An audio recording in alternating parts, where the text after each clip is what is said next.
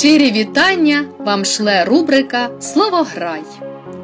І я, її ведуча Богдана Гусак. Кожна освічена людина повинна знати основні відомості про походження, розвиток української мови, орієнтуватися в проблемах функціонування літературної мови на сучасному етапі та бачити перспективи її еволюції. Тож мова піде про український правопис, його становлення і розвиток в розрізі історії. Що ж таке український правопис?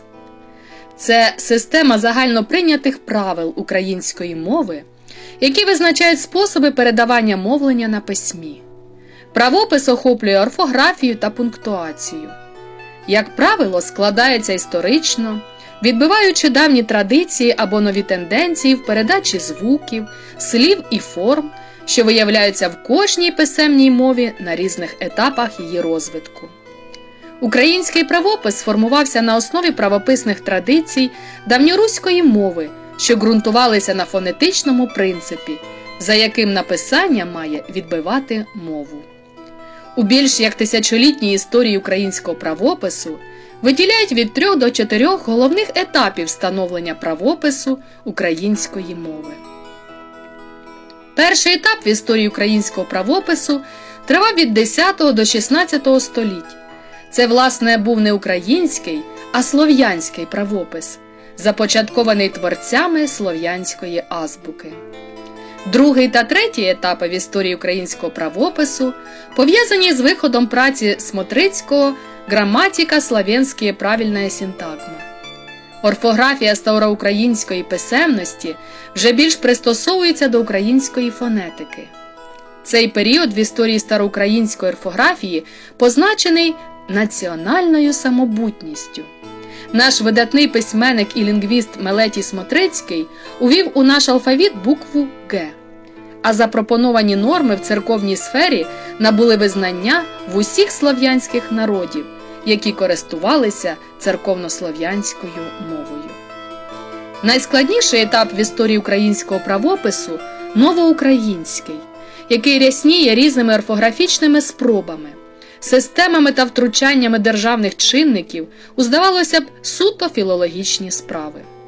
До того ж у царській Росії, до складу якої входило більше двох третин українських земель, українську мову офіційно трактували як діалект російської а не як окрему мову.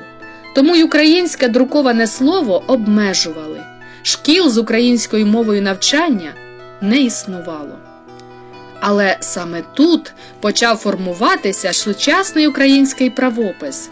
З'явилася перша друкована праця нової української лінгвістики, граматика малоросійського наречія. У цьому українському правописі застосовуються чотири принципи фонетичний, морфологічний, історичний та розрізнювальний. У 1798 році вийшла Енеїда Івана Котляревського, твір, який став піонером нової української літератури і поштовхом до пошуків сучасних способів відтворення української мови у писемному вигляді.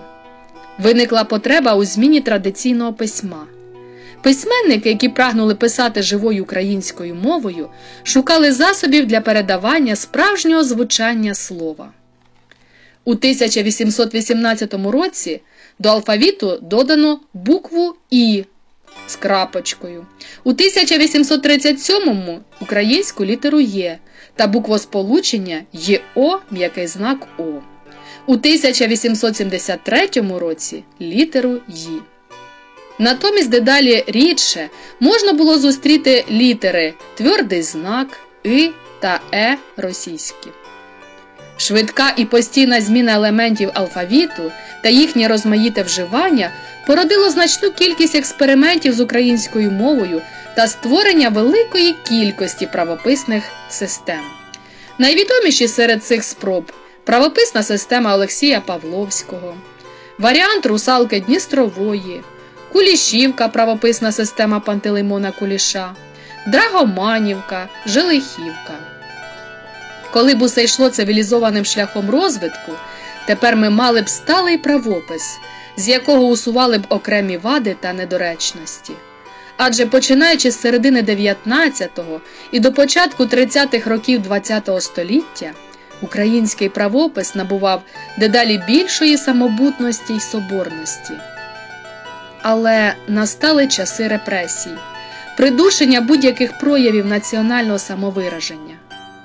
У добу розстріляного відродження знищено або зацьковано більшість авторів Харківського правопису 1928 року.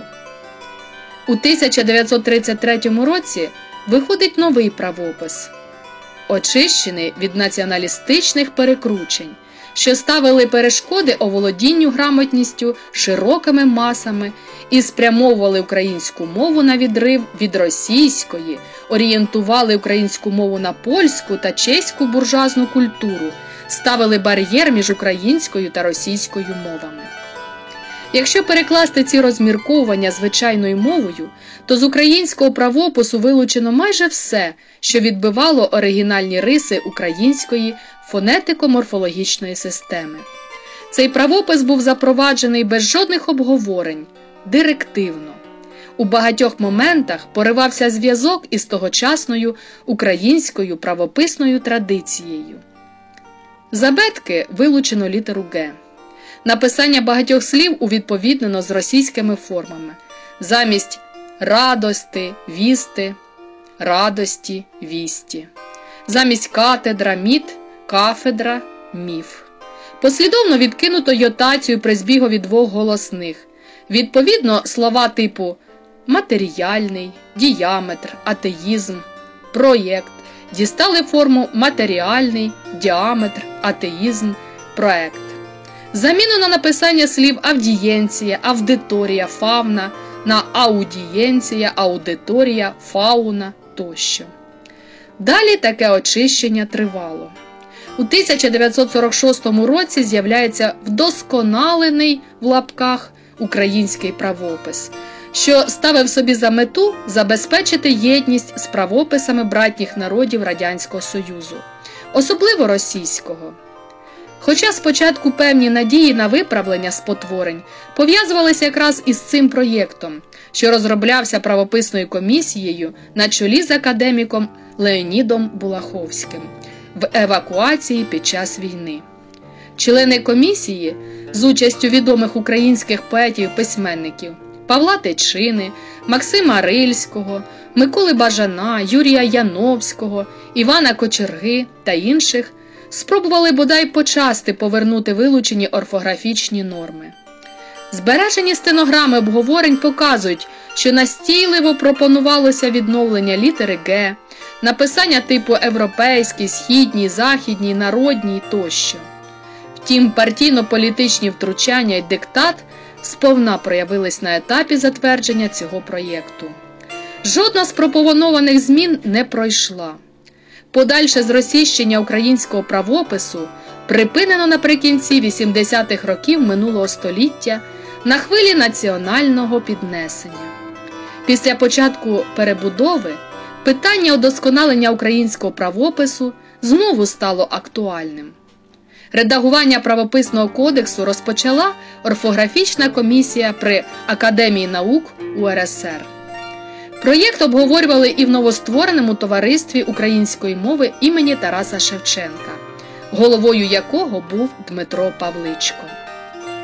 Новий варіант затверджено 14 листопада 1989 а 1990 року з'являється третє видання українського правопису, за яким до української абетки повернуто усунуту 1933 року літеру Г.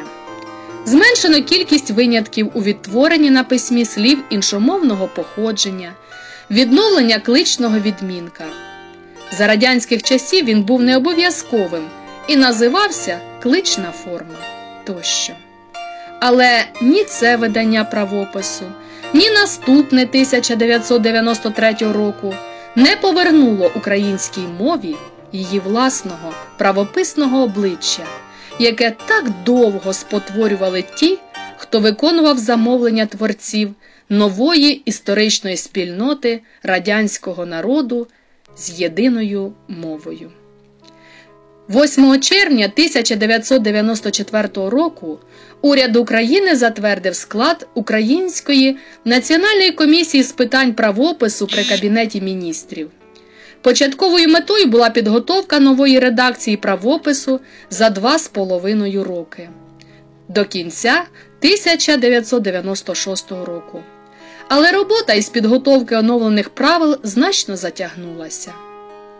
І от з 3 червня 2019 року почав діяти новий український правопис, в якому надано коментарі щодо сутності та специфіки відповідних норм з погляду історії, мови та сучасного стану мовної системи. Тож наступні випуски словограю будуть присвячені найактуальнішим змінам у новому українському правописі. До нових зустрічей!